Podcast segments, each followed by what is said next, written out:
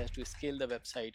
Now they also become more productive and can take help from the chat gpt to do all of that but you still going need people to create products you still need to go need to um, you know understand how business is functioning how to bridge some of the gaps how to come up with ideas to bridge those gaps. And yeah you can say that the chat gpt can also do the same uh, but i think it will ultimately Guys, require some anything super powerful can be misused. But the current threat जो है ना is whether AI will rule the world and whether AI and chat GPT will take away our jobs. How can we fight that? And how to skill yourself? What are the right ways to approach technology? आज का जो conversation है is all about technology and from a man who is an absolute the top guy in the tech community today. now I don't know anyone who has anyone else in India today who has led technology for so many top Indian companies in his career. We're talking to Prashant Parashar. He's headed engineering and been CTO for Zomato, Ola, and Snapdeal in the last few years. Three of the largest startups in India. He comes from a very modest background and he's been into startups all his life. We have fashioned the majority of the podcast as a masterclass on how to grow and build your career and what it takes to eventually aspire to lead companies no matter where you come from. Also, as a bonus, we'll discuss what an interview with the Ola CTO looks like. Now, this is an episode you absolutely can't miss because technology is the backbone of everything in today's world and probably most important aspect of not just not just growth but also survival today. Make sure to watch till the end and keep telling me what are the good and the bad things you found in the conversation because I will be reading them all throughout and I'll bring them up. I'll bring them up in the next episodes. Hey Prashant, so welcome to the podcast. hey Pritesh thanks So let's start with ChatGPT, Prashant. Uh, it has Mhm. taken the world by a storm, right? Uh, Yeah. ChatGPT 4 was launched recently, and y- matlab in the launch itself, it was able to write code for a website that was drawn on a paper, on a piece of paper, right? It was a wake up call for the tech community in general. So, what do you say about uh, how do you see matlab, chatbot? It will impact tech, and kaise, how do you adapt to it?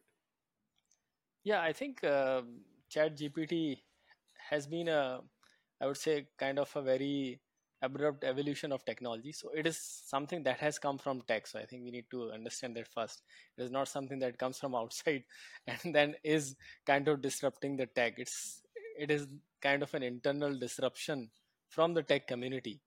And uh, what i believe is that it is going to aid into a acceleration of adoption of technology a lot more than it has than anything else has done in last few years. It was like what internet had has done to technology or to adoption of technology in the world. The chat gpt is also going to do the same. Uh, it is uh, so for the example that you took for example the website anybody can create now um, uh, still the small little businesses don't have the technology don't have the resources to create or automate uh, their processes using technology. So ChatGPT is going to help all of them a lot more and uh, that is going to increase the uh, adoption of technology increase the use of technology and increase the demand for uh, people and tools uh, from the technology world so i think it is a, a good disruption But for the technology world But Prashant, uh, Yeah. uh, right now जहाँ पे हम लोग खड़े हैं, right now where we stand now, it seems like it will disrupt the tech world also. मतलब Yeah. I can totally understand historically, uh, historically speaking, technology has always created more jobs than it has taken away. That is the Yeah. uh, background for tech. Yeah. But right now where we stand, we don't. I'm not able to figure out. People, a lot of people are scared. There is a lot of uh, there is a lot of uh, the buzzword चल रहा है. ChatGPT will eat away your jobs and everything. Right now Yeah, where yeah. we stand, how how will those jobs get created? No, I don't think we need to be afraid of new technology at all, uh, and ever. I think uh, some kinds of job will get redundant. Some new kind of jobs will get created. That's how the technology has disrupted the world so far, and in in the new sense also, it is going to do the same. Uh, just take an example: the website they were saying. You are able to create a website using a, a, a diagram on drawn on the paper but ultimately somebody has to maintain the website some, somebody has to scale the website. Now they also become more productive and can take help from the chat gpt to do all of that but you still going to need people to create products. You still need to go need to um, you know understand how business is functioning how to bridge some of the gaps how to come up with ideas to bridge those gaps. And yeah you can say that the chat gpt can also do the same uh, but i think it will ultimately require somebody's help and somebody's ideas who will uh, take help from chat gpt to do things faster. So it will accelerate a lot of adoption. In exactly what ways it will change the world i think we all of us will have to watch in what ways that new jobs would be created but i firmly believe that it will actually create uh, more adoption and more jobs ultimately. Ultimately like you said i think yeah. I also totally agree with it. Uh, i am of the same opinion. Ultimately it will accelerate people in doing their own jobs and doing their own work. Yeah. uh, and matlab, like historically the yahi data कि technology yeah. has always created new jobs will get created yeah. We are yet to see what would, what would those new jobs look like. Yeah it, it was always hard to figure out. So when internet came that how will internet change the world? And even the most uh, uh, experts in that field and you know well-known folks in in the technology field uh, couldn't figure out what exactly will act, will uh, be changed what exactly would be disrupted. It generally takes some time uh, for everyone to figure out including me and you yep yep yep now i think uh, i want to come to another uh, important and very interesting piece actually and uh, you have been uh, cto at Zomato earlier, आपने lead yeah करा है technology for Ola and Snapdeal. So we have headed technology at multiple companies now so far, ठीक है. yeah And uh, typically, मतलब I've had a very unconventional journey. Uh, you don't have a degree from the IITs or any brand ऐसे pedigree कोई brand नहीं है आपके पीछे. So I just Mhm. want to probably the rest of the session I want to uh, uh, model it as a say as a master class of sorts of how to become uh, a CXO or how would someone uh, Mhm. who's getting into tech today yeah how someone Mhm. who's been into tech for the last five ten years uh, Mhm. how can they uh, seek to grow and मतलब, reach the top rank in the uh, tech world today these are some of the mm-hmm. biggest companies in India today, right? Zomato, Ola, yeah. Snapdeal. What did you do differently? How, how let's let's let's uh, let's model this like a masterclass. Kaise, yeah. How do you build that journey? So I think uh, I would say first, uh, you know, slightly uh, uh, high level answer to it is that uh, success in any field is pretty much composed of very similar things. Like you are passionate about something, so you uh, go into depth of the subject uh, do a lot of uh, mundane things day on day in day out uh, not get bored of the things that you are working on and uh, put a lot of hard work into learning uh, your subject. So that's one very important part of any job when you want to become an expert in that job. Two is so that alone though sometimes wouldn't result into you becoming you know a top leader in that industry. Uh, the second uh, part is uh, curiosity. You need to have a lifelong curiosity to learn things how the things are changing in your industry uh, where the industry is going and or what new things are coming in the world what new technologies are coming in the world. So you need to always keep on uh, looking at what you can try and what are those things. You can learn those newer things while becoming subject matter of th- the things that you are already working on uh, that's number two number but three is prashant that yeah curiosity क्या develop की जा सकती है क्या is it something that is inherent upbringing में आ जाती है कि can it be still be developed yes yes i think uh, i don't believe कि curiosity हमेशा बस uh, बचपन में आ गई तभी है फिर उसके बाद नहीं डेवलप की जा सकती I think it can be developed any given point in time i'll give you an example like i uh, i was so i come from a you know from a very small town and then went into engineering in uh, in a government engineering college and uh, i was just wanted to do something big. Uh, that was my goal. Now there there used to be time when i used to just pick books from library just because i want to just learn stuff so that i can do something big. I was it was not that i was very curious about the subject. So always it's not that uh, curiosity is there so you are picking a subject and then only you are working on it.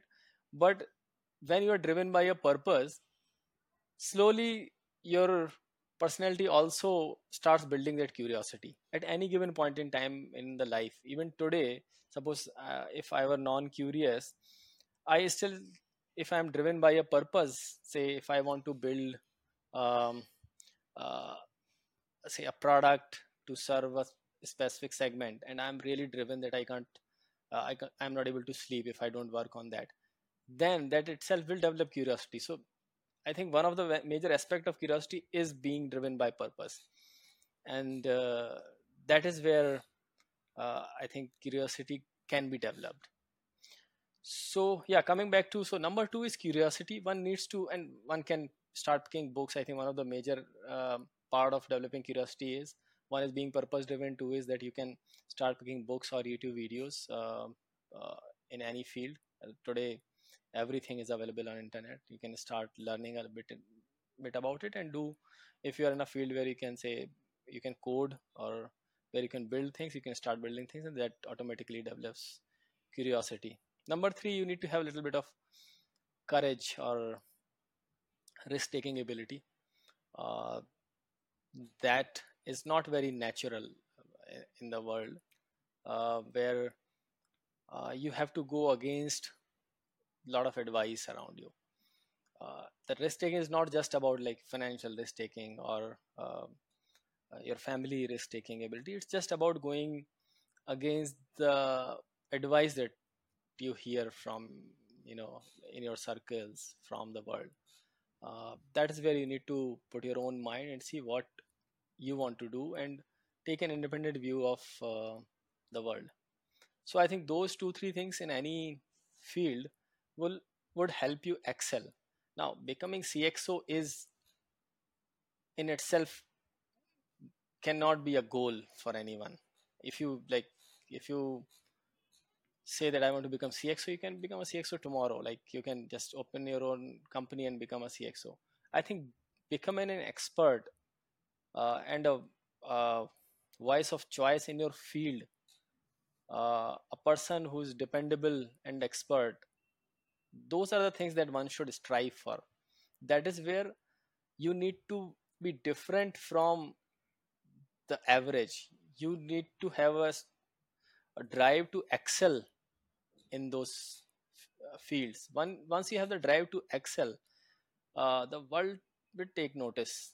Then you can become whatever you want to become, but it cannot be driven by like if a college fresh grad comes and say, I want to become a CXO and starts like, and I have seen people like, like every two months they are today I'm learning ML, tomorrow I'll learn React, the day after I'll learn data structure. This is not a not an exam of sort where you can just mug up things and and then prepare for it it's like doing real things in life doing real things with excellence in life doing real things and developing depth because of your strive to solve problems. If you are solving problems deeply on day to day basis uh, sometimes you have to detach from that goal of becoming say cxo if you are too attached to that goal you wouldn't be focusing on the work at hand. If you're focused on your work at hand for next couple of years without worrying about what is going to happen 10 years later you would probably come out much better than somebody who's just focused on what is uh, her goal after 10 years. So one has to give good amount of time uh, in any subject to become expert and that is what that is what is very important you don't need to become a cxo it's not something some sort of a prize or crown. I think you you can become a good architect. One can become a distinguished architect. One can become a, a subject matter expert in one of the evolving field and write papers in um, in in publications. So the core thing here is being an expert in your field. I think you mentioned tons of things, and I couldn't agree more. Actually, um, you talked about being purpose driven. You talked about taking risks. I remember, uh, I remember talking to one of the founders of one of the uh, largest companies in India. I'll not name him.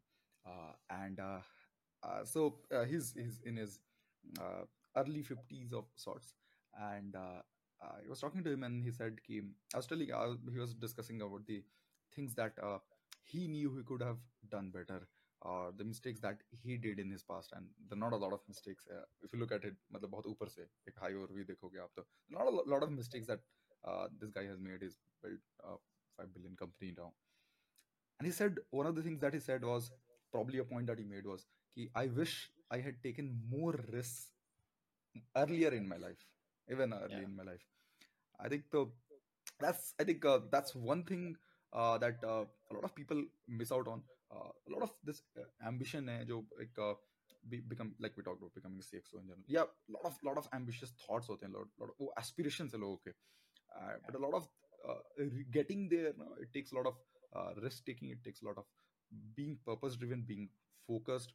Uh, and a lot of people miss out on that journey and just look at that uh, end goal, that end aspiration. yeah and this risk taking is also becoming kind of a cliche and and some point that uh, see in the world most people want to just take a pill and be successful. like overnight success. Um, and so when somebody hears somebody taking risk taking people will just go and leave their jobs and leave their colleges and drop out of college and start something. Uh, it, there is no formula to it. See the thing is that uh, you take risk when you are really ready for it. Like ready in the sense not i'm not saying financially ready or uh, ready from external perspective. From internally uh, do you have enough in you in terms of knowledge expertise passion for that purpose? Then you take that risk. You can't just because everybody is doing it. That's what the major part of being success, successful is in any field you do what others are not doing right? If most of the people are just starting up just right after college in your class then thinking from first person first principle basis that whether it is right for you or not from you in an individual perspective whether that thing to do is right or not is very important rather than just following what everybody is doing rather than following the advice of everyone. So yeah that uh, just wanted to add that point that don't take risk taking as a cliche that oh, okay now i'll just go and uh, start dropping up do the thing really really well what you do currently develop that expertise and depth uh, and when you have passion to do something then take the risk. Then that's less of a risk. Otherwise the risk uh, risk versus reward is very skewed uh, towards risk if you just take the risk without having the passion or expertise uh, for a subject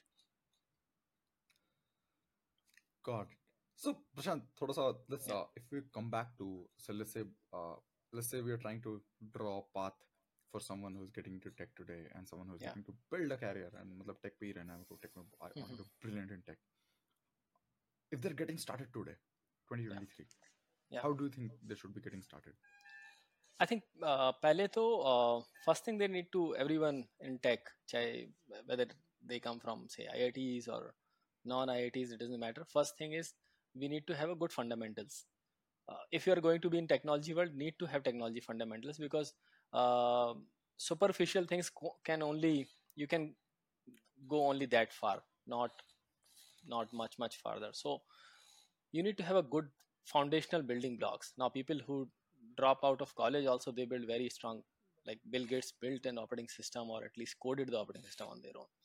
One needs to build those fundamentals. Like if you're in computer science you need to understand data structures algorithms complexity hardware processor how these things work and they are part of the curriculum anyway.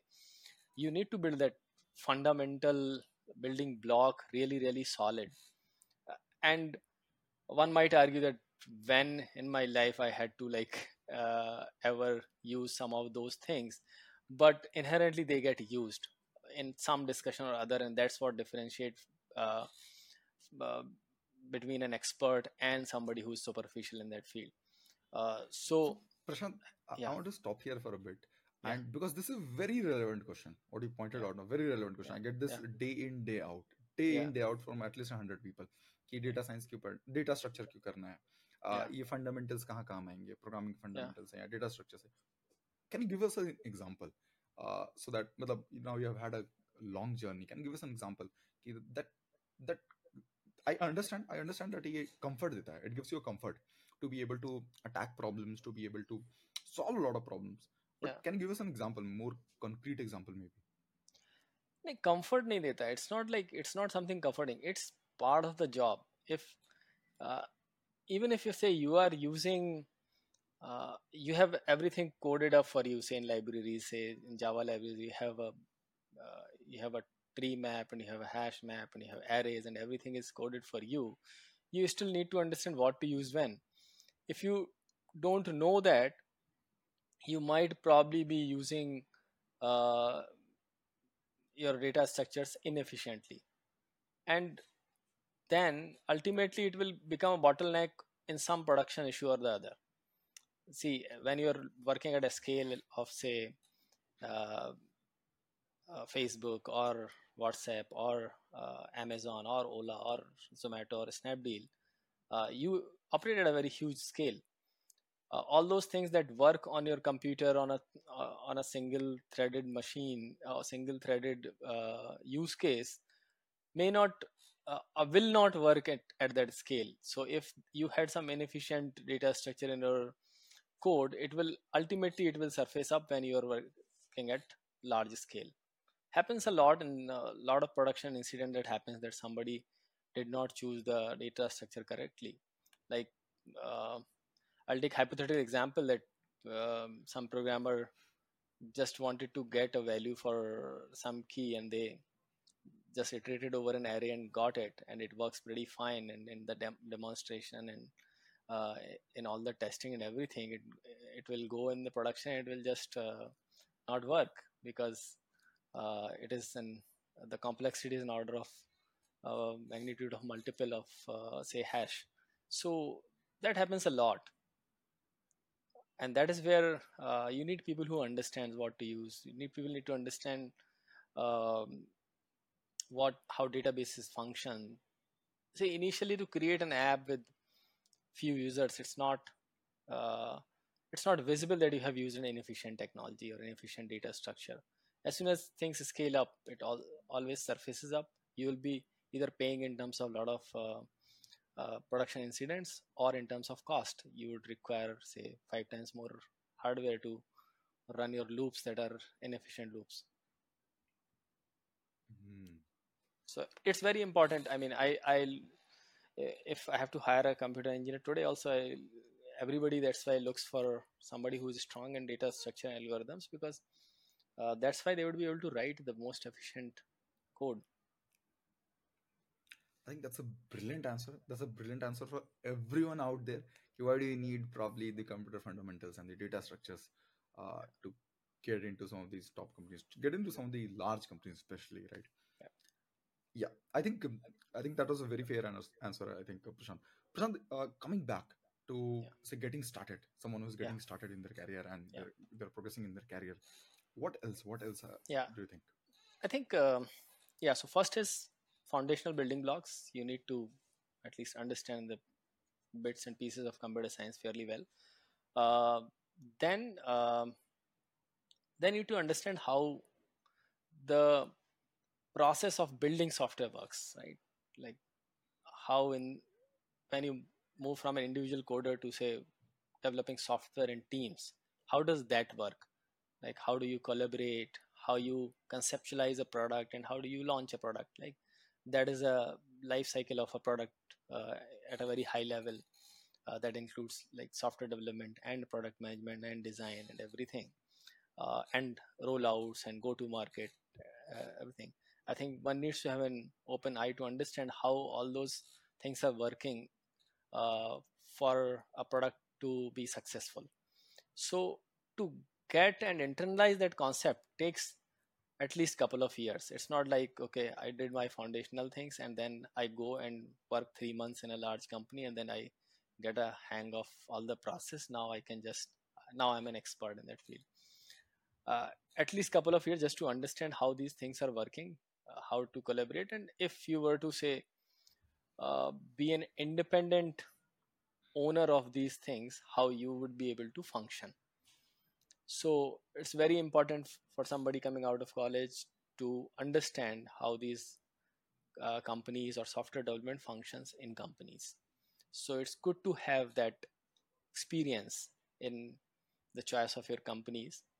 And then after a couple of years choose your uh, for a couple of years you can like you can uh, what I what they call is you can fuck around and learn uh, in different technologies front end back end data science ml etc uh, but uh, after that you need to choose your uh, choose your area of interest. You want to be not driven by say advice not driven by what is going on in the world but driven by your own internal interest and uh, expertise. Like if you are uh, if you can empathize with users a lot in terms of user experience ui etc you will probably choose either on the design side or uh, or a programmer on the say ui side. If you are very mathematically oriented uh, and uh, likes to uh, work on data a lot. You can uh, choose to become a data scientist. Uh, if you like working on infrastructure things like how the processors and storage and databases etc are working or functioning and their internal um, internals of those databases then you can uh, choose to get into infrastructure a lot. And uh, then spend couple of years to actually internalize and become an expert in that field. So after that i think uh, yeah after that the journey is about uh, about you choosing uh, that you want to uh, now you want to build something that creates a larger impact. So be part of a startup and say leadership in a startup or a startup on your own say after spending three four years and really internalizing one of the area of your expertise after that it's your choice. Uh, you can choose to be uh, ultimately in a large company where you learn the process of managing large projects uh, that has quite a large impact but you have to also manage a team whether you are people oriented you are able to motivate people a lot.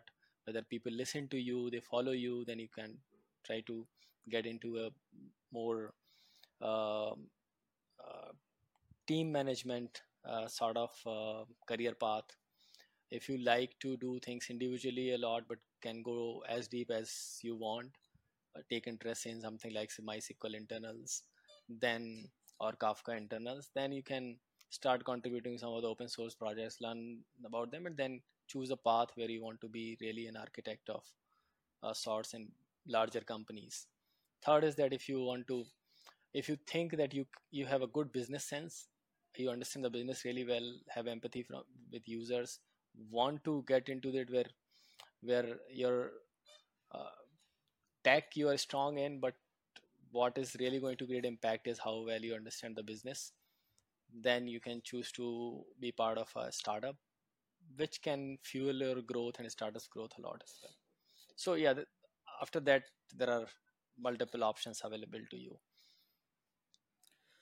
I think I will double down on the part where you talked about interest, where you talked about uh, choice. Uh, I, I think I'll quote uh, Naval Ravikant here, where he says that uh, you should work on things and why. Why? I just want to talk about why. Why people should be working on their area of interest. And I'll quote Naval Ravikant here. He says that when you work on things that are of interest to you, that that you choose, uh, it seems like work to others, but it's not work for you. It's an area of yeah interest for you. It seems like fun to you. yeah So I genuinely am a very strong believer in working on things that you totally enjoy. Otherwise, you'll not be able to do uh, brilliant in it. You'll at best be an uh, above average. Uh, let's say we're talking about tech, the above average developer at that. So definitely double down on. I think uh, uh, for people anyone who's getting started or who's in their mid of their yeah. journey, uh, double down on what inter- excites you. What yeah, you choose to. yeah. Yeah. I think uh, again this is a lot of people say love what you do and if you love what you do you'll never have to work in your life right? Uh, a lot of people down there don't know what they love what they love to do right? And that is where the problem starts. People come and say what what should I work on, right? Uh, it's the process doesn't start from that you start working on what you love. The process starts from developing an interest, an active interest in something. And that is where I think the advice that love what you do is, I think, doesn't work for most people. I have like so many people asking me that this is the advice, love, follow your passion. I think it's pretty rubbish until it um, it starts from how do you develop that active interest in something. So once you try so you fuck around and learn and try and then you suddenly find yourself in the rabbit hole of doing something. Say uh, and that that sometimes is driven by the external push as well. Like uh, you're working in a company and you're uh, you're asked to say i'll take a hypothetical example if you're uh, if you're working in a company uh, uh, on a service and you hypothetically is asked to reduce the response time by 50% okay for your service um, that's not what you love right? That's what you have been asked to do as a as a work. Now you take that job seriously sincerely because you are a sincere person. So first first cut is that you have to be a sincere person generally. You in the life you get lot of boring stuff that you need to work on and one should be sincere about doing a lot of boring stuff as well. Uh, but coming back to so you are given a hypothetical goal of say response reducing response time. Now you start looking at your service looking at where it is taking most of the time. You start going down the rabbit hole of oh why this database is taking so much time? You start looking at oh i'm doing everything well why still it is taking a lot of time? You go start looking at code of that database. You start you download mysql's uh, code from github and start looking at it. And you don't know but after a month of doing this you suddenly starts developing an um, active interest in that rabbit hole and that is where then the process of doing what you love starts. It generally never starts from that i love databases. No. You can't really from the day one you, you can love databases because the next day you would be working on say kafka.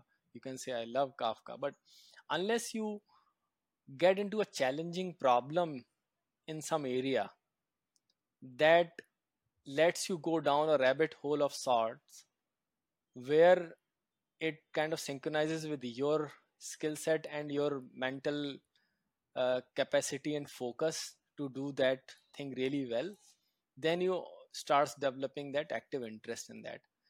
Uh, half of the half of this is already achieved when you have gone down a rabbit hole. Uh, i think not half 80% of the people don't go down really that deep in any problem.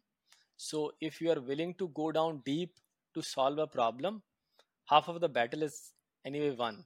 You might you will hit your love sometime. It wouldn't be like okay i'll i'll work on a challenging problem today so i will know today what i love.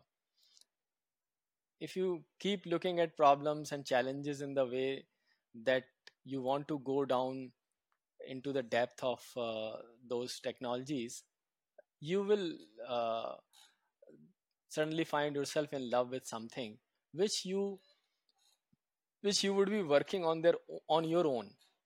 You probably so if i took that hypothetical example if somebody starts getting into internals of kafka and code of kafka that guy would be working on that over the weekend also without uh, you know worrying about whether it is office work or he's working just to understand how kafka works.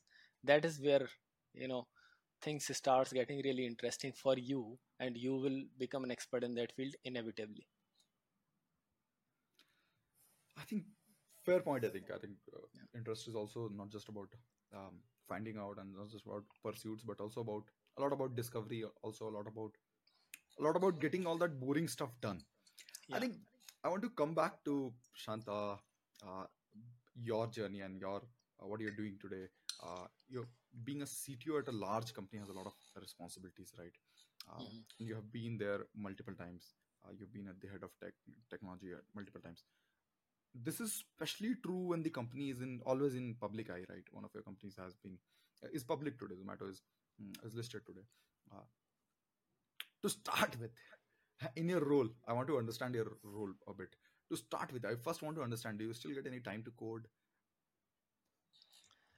Uh, yeah, I want to find time to code.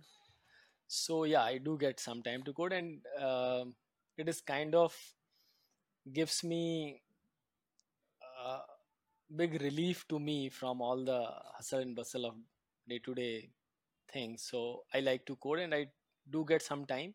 Sometimes not actively for a project or not actively for a feature, but sometimes just to try newer things, just to try what has come like. Uh, I'm trying chat GPT right now, then just to try chat GPT, it's not coding, but yeah. But similarly, if say somebody from the team came and say they are they are exploring this, what what do you think about it? Then I'll make it a point that I also try to at least figure out what does it do and how to uh, play around with that topic so that I can contribute more effectively in those conversations with the team of course uh, i'm not expected to be an expert in all the fields that my team works on but at least uh, having the knowledge where i can ask the right questions and guide the team to ask the right questions on that technology or exploring that technology. So yeah i do uh, take interest in coding and try to code whenever i find time. So prashant uh, what would we say the primary responsibilities of a, cto at a large company. And yeah. what what do you say would be the your favorite part out of that? Yeah. I think the large companies say facebook or google it would be very different.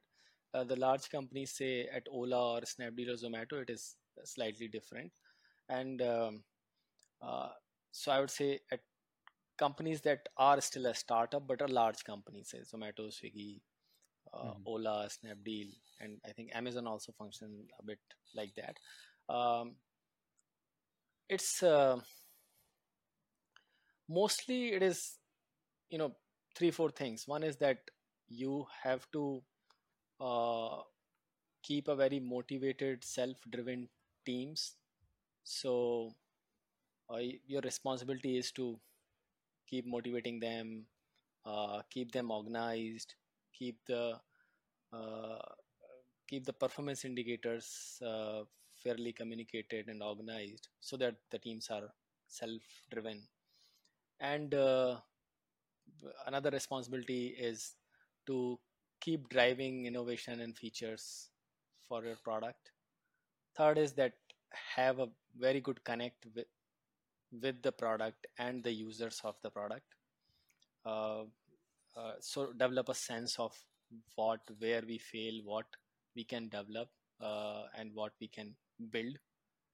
Uh, and four of course work with different stakeholders uh, your, your operations partners your customer experience folks your uh, product and design folks your management your ceos and board. So yeah but major part in these companies is spent on uh, making sure that your team is motivated and driven making sure the execution is proper. Uh, if you have committed to drive certain impact say in a quarter or in a month making sure on day to day basis that things are on track and working. Uh, as a part of as a sub part of that is the making sure that the uh, architecture and the technologies that the team is following that uh, follows your company philosophy or guidelines. So uh, uh, i take active interest in reviewing almost all the features from a technology architecture perspective that goes out. And uh, yeah and then managing stakeholders. And i think all of this uh, while at the same time incubating in innovation right in the team in the product and everything it's a yeah. it's a which is a, i i know for a fact very difficult task. Uh, yeah. getting things done at time getting keeping things yeah. on track and simultaneously uh, yeah. you know incubating a lot of innovation. And what would you say is your favorite part? What would you say you enjoy the most? Yeah i think uh, um very uh, loaded question. I enjoy most part of my job, but uh, my favorite part is mostly uh, reviewing the architecture with the team, where I get uh, get to take a deep dive into how things are working, how how we are planning to say uh, release a new feature, uh, where how people have chosen a certain technology, what kind of algorithm are we going to build. So going deep into that, that kind of keeps me uh, connected with the team and uh, all levels of the team and keeps me connected with the technology that we are using at the same time some um, selfish part of the job to ensure that uh, things scale when they go into production and things uh, are following the um, technology philosophy of the company like people are not just fragmenting technology a lot within the organization I think uh, I think uh, that I don't I totally uh, get what you're saying. I want to move a little bit uh, Mhm. deeper into your journey, and I I think I have uh, I noticed that for work with you've always been working with startups. You have led so many startups, and you, but you've always been working with startups. You have had your own startup also in the past. Why? What oh, I understand that uh, there is a lot of I totally now understand based on this discussion what attracts you to tech, what has yeah. kept you in tech, and what has helped yeah. you grow in tech. But why startups? yeah. So earlier part of my career were in say software services kind of uh, environment. And uh, then i was not getting the fulfillment of creating an impact or building something really quickly. So once i moved to startup say first snapdeal uh, i figured this is where i want to be because this has the right amount of pace. I get to build something that creates impact immediately. Like i can build make a change today and that it it starts reflecting like immediately. So that amount of pace is generally um, i haven't seen uh, or i haven't heard of in larger companies and that's also because of certain reasons but yeah uh, Look, Prashant, uh, yeah I, I want to stop you here, yeah and I actually want to understand. I, and a lot of people do genuinely want to understand. And I, I noticed that you mentioned that Amazon still functions a lot in the at least uh, tech part of Amazon still functions a lot in a very startup-y kind of a way. yeah But why do you think a lot lot of large companies, I say, be it service-based companies or be it a lot of large companies in general, uh, they stop functioning in that startup-y way because they at some point they did start that way yeah i think that lost that. Yeah. yeah i think it's fairly natural the cost of making a mistake is much much much higher than the advantage you have from the speed of making that change so at say at google search if i just thought of something and I, I made a change today that it start reflecting to like billions of users a day the impact of that being a mistake would be and much much higher than the advantage i will be getting out of that. So what happens at startups and startups environment is that your cost of making that mistake is not not very very high. And the impact that you will bring from that change or from this that speed would be would be much much higher than the uh, cost it might the mistake can have so when your advantage kind of surpasses the cost and then inherently that develops uh, an attitude in the team and in the in in the founders also that right now we need to be courageous need to uh, make more mistakes uh, to make more progress and which is fine. So that's where uh, it works really well that's why it works But do you for think me as well. Yeah. Do you think it's more about the attitude or more about the cost? Because I think uh, what I've seen is that uh, uh, that attitude is still there in a lot of uh, lot of people who lead large organizations. yeah. Uh, but do you think it's about the attitude or yeah it's about the the attitude as well. So if you have that attitude you will develop processes where the cost of making a mistake is lower. So for example we took an example of amazon. I think they they function in a smaller team still smaller team sizes and those teams can make more mistakes faster. Because they have now organized themselves in such a way that they work as like many many micro startups where each team works as a startup where the cost itself becomes lower uh, cost of mistake becomes lower. So once you have that attitude you start building things from the perspective of managing the uh, risk of mistakes so that you always can move fast but manage the cost of mistakes so once you have built an organization like that it can continue to function as a startup for really really long time Amazon runs so many startups internally. yeah Uh, I'll I'll tell you. Uh, so Amazon has a program where uh, it encourages some of its top uh, people to build products that will break Amazon, to build products that will kill Amazon in general. And uh, so in its early days now, when Amazon was uh, piggy banking on that uh, past where it was selling books, uh, someone came up with this idea to kill Amazon uh, by creating this whole Kindle and the ebook concept. That is how uh, a lot of people are not aware of that uh, Kindle yeah story. That is how Kindle came out of mm, Amazon. When someone said, "Okay, I'll kill Amazon," so Amazon sells a lot of lot of yeah lot of uh, physical books, right? Let's build yeah a, a Kindle where people will be reading on the devices, not on books. yeah yeah so that's uh, yeah there's a lot of risk taking that you have to inculcate in the culture. So for a startup it is very easy to do because it is floating in the culture uh, really really well on day to day actions. And uh, when you get bigger you have to keep uh, communicating the same to the team that you need to reinforce the same culture. Uh, the thing about culture is that when the teams get bigger and if you're not communicating enough then people may understand something as a culture which is not part of the culture. So it is very important for leadership to keep communicating through actions. Like yeah if you say we are risk taking and you you start penalizing somebody who took a risk and failed then uh, that create dissonance. Like you can't you can't say this is my culture and act a different way. So it takes uh, you know very diligent steps to continue that uh, journey of a startup culture Promoting commission of yeah mistakes over yes of mistakes. Yeah. yeah Okay, so back to uh, the startup journey. You have been a startup uh, insider, right? How do you think uh, the startup space has evolved over the years in India? Because you have seen it all. You have seen yeah it was not the same 10 years back, right? How do you think, think the space has evolved? yeah i'm really happy the way it has evolved i think uh, in from 2011 to 2023 it has been an outstanding journey for indian startup ecosystem.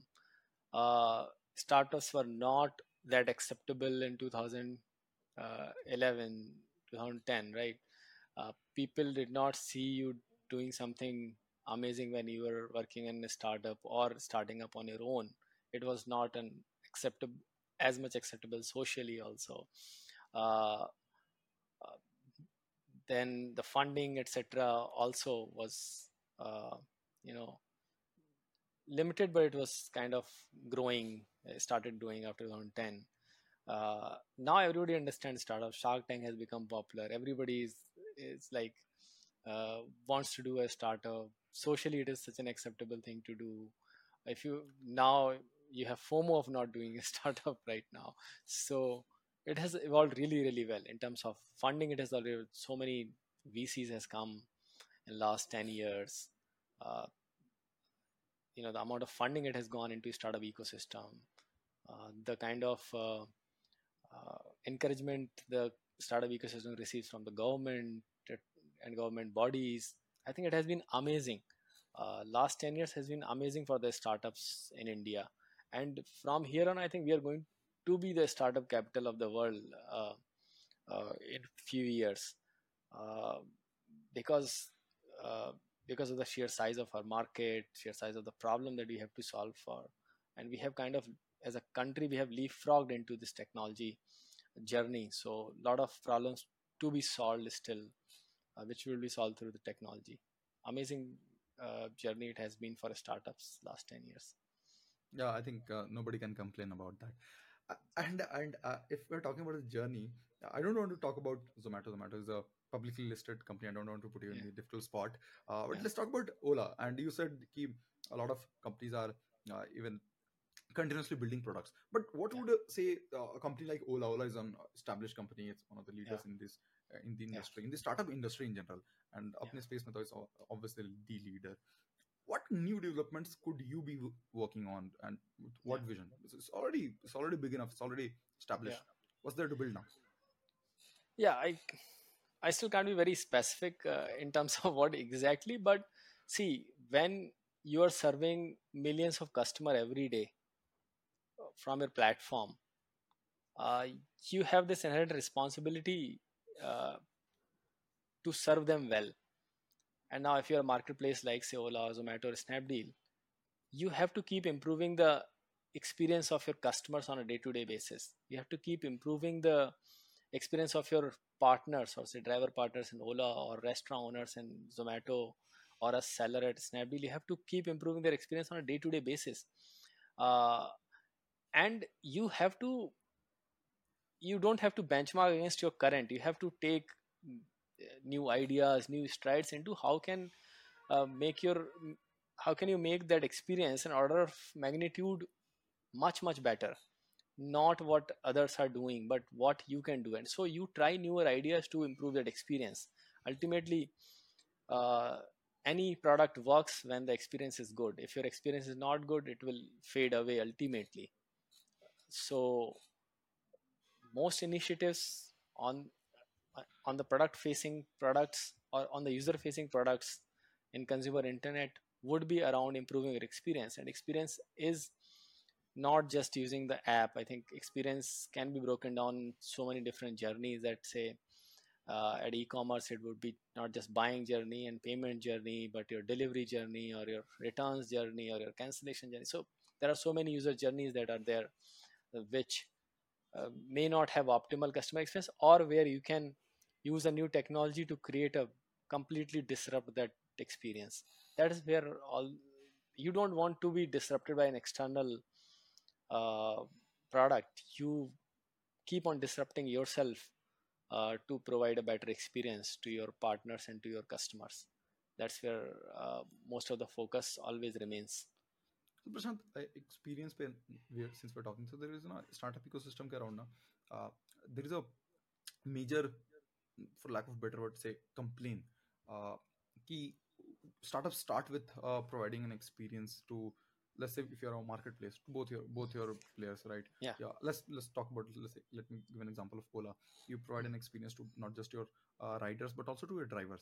But once these startups grow they become so large that they they're able to they're able to have a lot of control which in itself is a, uh a somebody would someone would say ki, uh, not a very brilliant experience right? When where you're able to uh, decide on behalf of your partners Mm, Mhm. if it, in- it is in the case of ola if you were to talk about ola in sp- specific uh, you started with the experience of uh, making life more rewarding making uh, driving more rewarding making this whole career more rewarding for say uh, your cab drivers. Uh, you are yeah. also were focused on your riders i believe uh, but let's if you talk about them. And then yeah. suddenly the company grew so large that uh, it has started to uh, some would say it has started towards it it can at least if not Mhm. started to it can control uh, what happens with them today. That's not just the story of ola but story of every startup in general. That's a com- for lack of a better word like i said there's a complaint. Mhm. at this point the, what kind of things can uh, a company do to focus on still their user experience? Yeah so yeah i wouldn't be very specific to the example of say one product but say any marketplace you take Mhm. uh, inherently all these companies like say snapdeal amazon uh, myntra flipkart uh, zomato swiggy ola uber all of them are on a day-to-day basis are trying to improve the experience on both the sides it's not an easy problem to solve. If say i better uh, the experience not better if i give an experience to a seller what they want completely like completely controlled by them then the user wouldn't be getting what they want. If i completely flip it towards the user if i give what exactly the user wants user want mobile phone in 100 rupees then it will completely uh, i'll completely be on the negative side of uh, my seller experience. So i still as a marketplace all these technology marketplace do try on a day-to-day basis provide a better experience on both sides but at the same time controlling the uh, trying to balance the equation so that if i start providing i skew it a lot in favor of say customer immediately my seller experience will go go away if i skew completely in in favor of seller my my uh, consumer experience will go away. So it's not an easy problem to solve uh, per se but day on day basis uh, i have seen these companies internally. The the desire and aspiration is on a day-to-day basis to just provide the best experience on both sides. Given the constraints you have the constraints you have is that uh, one person is giving the money and another person is taking the money right? You the constraint is that you cannot uh, infinitely gen- keep generating a newer money from externally. Ultimately a business has to work uh, between these two people in a marketplace. And uh, so that's how it is. It is not a not i mean in isolation if you talk to one side they will say uh, the experience is not great because of the other side. The other side will say it is not because of the other side but you are the guy who's sitting in between and taking complaints from both sides. So uh, but it's not that you I, I always hear of complaints from both sides. I think uh, complaints get amplified much more than the you know than the appreciation for these products. I think there are there would be a multiple of uh, uh, many hundreds of thousands of multiple of the people who complain. There would be many thousands of multiple who would be really dependent in your product or appreciating the there are many people whose livelihood depends on the marketplaces the sellers whose livelihood depends on the market their sellers employees li- livelihood depends on the marketplace their drivers or say a restaurant's livelihood depend on the marketplace. So there there are like millions of people uh, who depends on these for their livelihood and for their uh, use case it's just that those complaints gets amplified a lot more but i think reality is very different from what we see it here in one or two social media posts Yep. I think startups have been. Uh, I think the country needs more startups for exactly the reason that you talked about. Uh, startups are what create more jobs, what create more, what creates more, contributes to the, it contributes not just to the economy, but it also yeah creates livelihoods. yeah It pulls out. Uh, it has pulled out, for example, if you talk about Ola, it has created so many jobs, so many yeah jobs. If we talk about Zomato, it has created so many jobs, uh, both at the yeah ground level as well as say in the in their own internal tech teams and uh, yeah, yeah, all these companies democratize democratize these uh, you know these industries earlier there would there would be one person sitting managing say a big restaurant and would be only able to deliver stuff to you.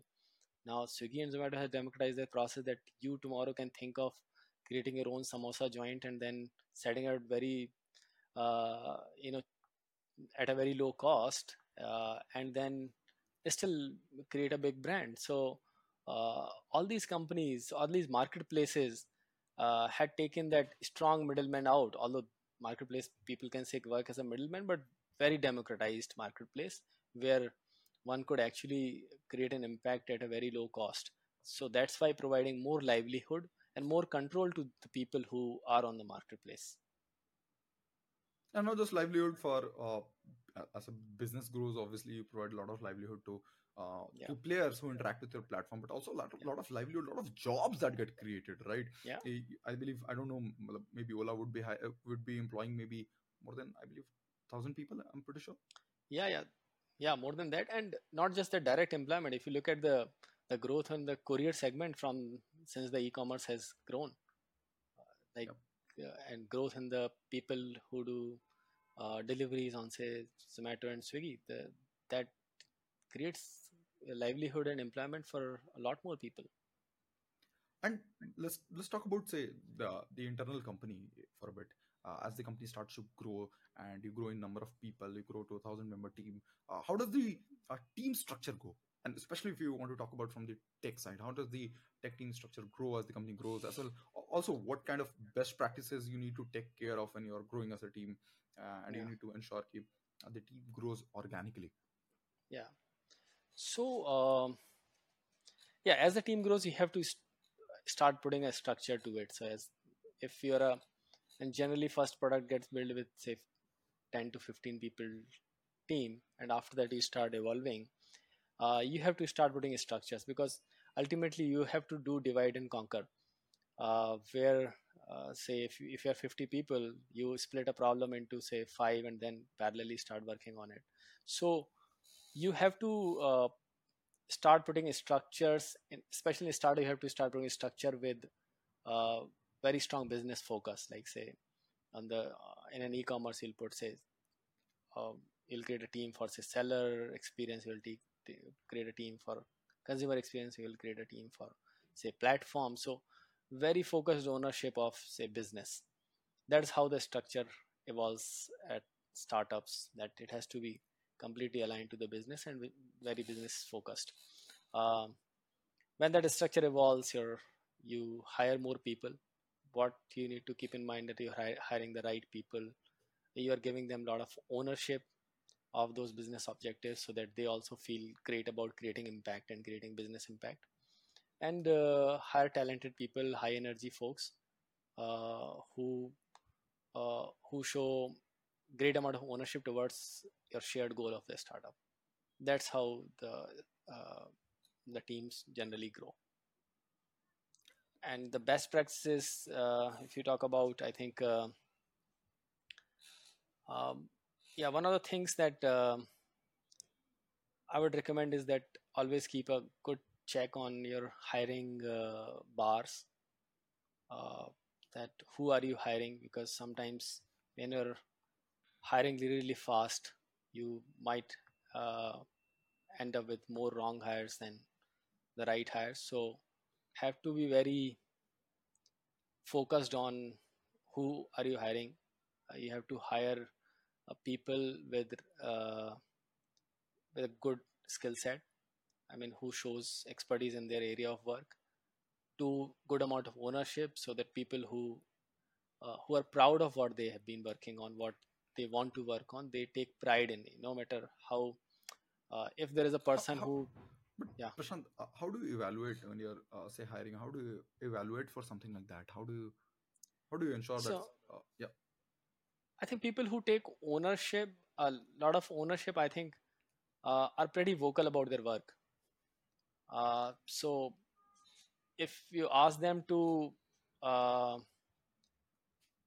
to tell you about a product or an idea that they work on no matter how stupid the idea might seem to the world or to you they would be very passionate about talking about it that they feel really proud about it and this is really what is going to work.